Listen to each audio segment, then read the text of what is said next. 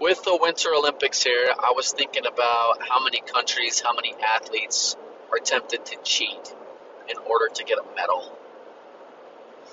Thinking about Lance Armstrong, how he was doing that blood doping and he got everything taken away from him, and how much more satisfied and how much more proud of himself he would have felt to compete, get dead last, than to have to cheat in order to be the best, even though everybody else was doing it. And how many of the countries are so so corrupt, and how many of the people want to win so bad that they'll do whatever it takes.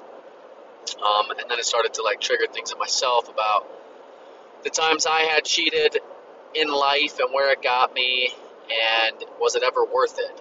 Was it worth it? Maybe got a phone call, so I got cut off. But uh, yeah, cheating. How? Where does it get you? Like, what is the point? Does it actually like benefit you, or does your conscience just just eat at you?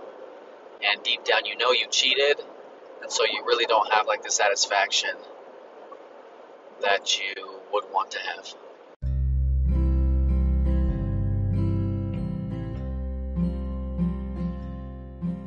Experience true vulnerability, how to overcome trials. You will laugh, cry, and experience everything in between. Welcome to the King of Corona podcast, brought to you by Tyler Griffith. Oh, yeah.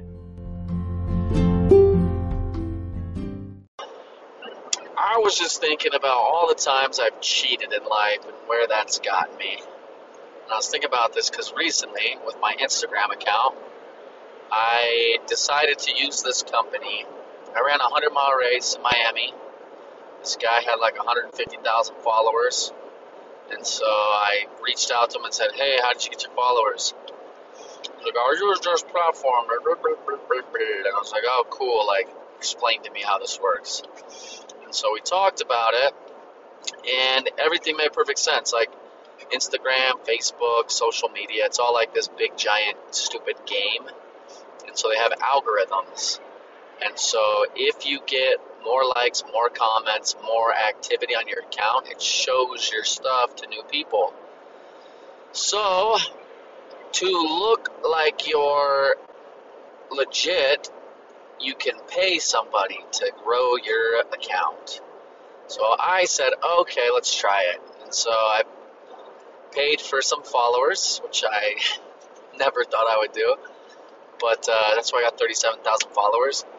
But the activity is also paid for, so you have like a monthly thing that you pay for, so that people go on and comment and like. And so a lot of the accounts that you follow are just bullshit. Like you think it's legit, but so I stopped. I quit it because I don't enjoy being fake. I don't enjoy like making a post and then I get like 3,500 likes by a bunch of nothings.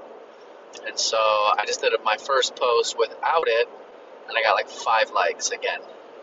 and it's just like, it's kind of depressing, but at the same time, it's like, it is what it is. And I was just thinking, where would I have gotten if I used the cheating thing to build this this social media presence? Like, where would that have got me?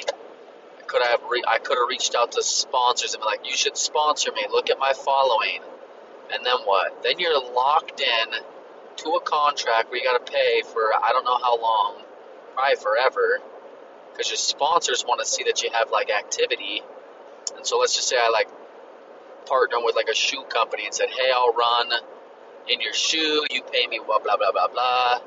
But then I gotta pay to keep my presence going until I grow a following. It's just this big, like, giant mess.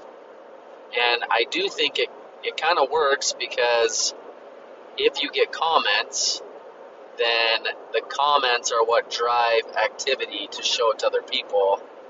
And so, in this sick, twisted way, it kind of works, but then you're growing really fast like an unauthentic audience. I just think about all the other times, like in life, when I've cheated. Like in high school on tests, like what did I get out of that? I got like this uh, band aid A, right? Like I look at the test next to me, I copy, I get these like band aids. But then the further and further you get into school, the further and further behind you get. I remember getting to my ACT test, and I had basically cheated on everything. I had no confidence in my test taking abilities. And part of that was I grew up, my dad, he's kind of the type of person that would make make you second guess everything, like make you second guess every single thing that you ever thought was right. And you'd argue about it and just you'd always just basically give in to like the fact that you were wrong. So I get to multiple choice tests and I'd narrow it down to like two answers, but I could never pick. I could never pick, and so I trusted other people over myself because they seemed more confident. So I would just copy them. I got to the ACT and I looked next to me, and the tests on both sides of me were different. It was like an A, B, C, D, and so I had to take this thing on my own. And I was just my reading comprehension was horrible. I just remember I basically just went through kind of guessed and then sat there and played like this penguin game on my calculator. And just kind of accepted the fact that like my cheating, my cheating had kind of screwed me. It kind of screwed me.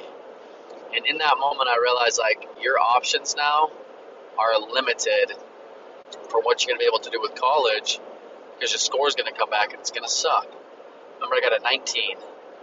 A 19 on my ACT and later on, I realized I'm actually pretty smart when I put my mind to it. And like, I tried in college and actually did really well. And all it was was putting forth some effort. And for me, in college was difficult because I was so far behind. Like, I did that mission to Guatemala. That was really hard for me because I had to sit there and study and learn a language. And I had never like become disciplined enough to actually learn. I just cheated. I cheated. And I kind of got, like, I always found a way to cheat, always found a way to make things a little bit easier on myself. And in the long run, it always comes back to bite you in the butt. And then when you get too comfortable cheating, it's it rolls into like different aspects of your life. Like for me, like I talked about this on a previous podcast, but I cheated in my marriage. And it's like the lowest moment of my whole life. And where did that get me? Like, I mean, you get what, like, moments of this pleasure where it lasts, like, this brief, brief moment to have really long lasting consequences. Anybody that's ever like cheated, they know what that feels like, and it's a, it's really honestly like a horrible feeling. And was just thinking about this because, uh, like this social media thing, like, do I want to build a life based on fake followers, fake this, fake that, or am I okay having like an authentic small audience where I speak my voice, I have a message that I want to put out there, and am I willing to sacrifice to please people or to come across like something that I'm not? And I decided I don't want to do that. My podcast, my social media is going to be authentic to me. If it grows, great. If it doesn't, I don't really care. Um, and I'm going to kind of go back to the guerrilla marketing, passing out business cards, meeting people face to face, growing things like organically, word of mouth. Social media also just like it's so time consuming. If you really want to grow and be like big on social media, I honestly think social media marketing is more annoying, more time consuming than working a normal job. Like these uh, influencers that always have to be posting and stuff. I always looked at them like that's so lucky. They get to just like post and then they make money. But the amount of time that goes into like creating their videos and the time frames they have to post and the amount of stories they got to put and how much they got to be messaging on other people's pages and then how many like it's it's actually super, super time consuming. And for me, like actually going out and selling solar, like door to door, talking to one person at a time, is more enjoyable. It's more, it's actually more like rewarding because you're building a relationship. to do a social media post and get five likes from people that actually know me and like me is way more satisfying than getting 3,500 likes from 3,500 people that don't know me and don't care about me.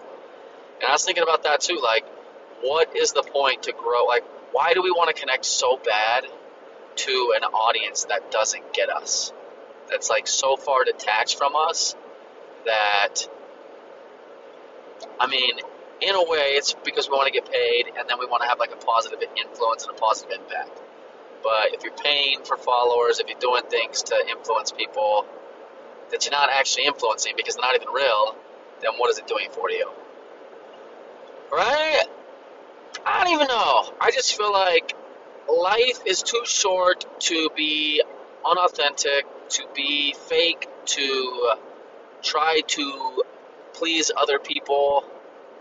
Um, I saw this quote the other day that was talking about God basically is giving you a gift, and your job is just to like step into that, give that everything.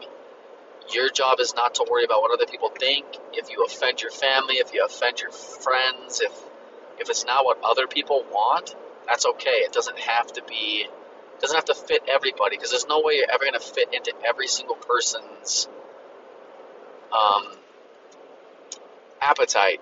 Like, not everybody's to like you. And that's one thing that's been really hard for me is like, I have always had this problem with like, I want everybody to like me. I want to come across this way, blah, blah, blah, blah, blah. And it doesn't serve me in a positive way. And so I've been able to take a step back the last couple years. I'm kind of glad I did this Instagram thing just because it was proof to myself that it's not what I want. It's not how I want to grow things. I kind of I started to feel pressure about putting out posts that seemed I don't know. I just I wasn't like really happy about them. I just felt like I needed to put like four to five posts out per week, and sometimes I felt like they were rushed. and Sometimes I felt like it took away from time with my kids, and I'd be too focused on video and everything, trying to look for the perfect post instead of living in the moment. And that's another thing is like living in the moment and doing the best that you can do. Like lift I think that's what they say. Like lift where you stand. Like where you are right now. Like work, work, and don't uh, don't try to spread yourself too thin. Live in the moment and do the best you can do right now, and do the work. Like do actual work, and your work will eventually pay off. Don't uh, don't try to skip the hard part. Like running a hundred mile race. I had to train. I had to run a half marathon, a marathon, a 50 mile race, and work my way up to a 100 mile race. And I do feel like I'm blessed to be able to be physically fit enough to not have to train as hard as maybe some other people would have to. But I did have to like put in really, really, really hard work, and that's how it is with everything in life. And anytime you cut corners, anytime you cheat, anytime you do things to get ahead without the work, it's going to come back to bite you in the ass.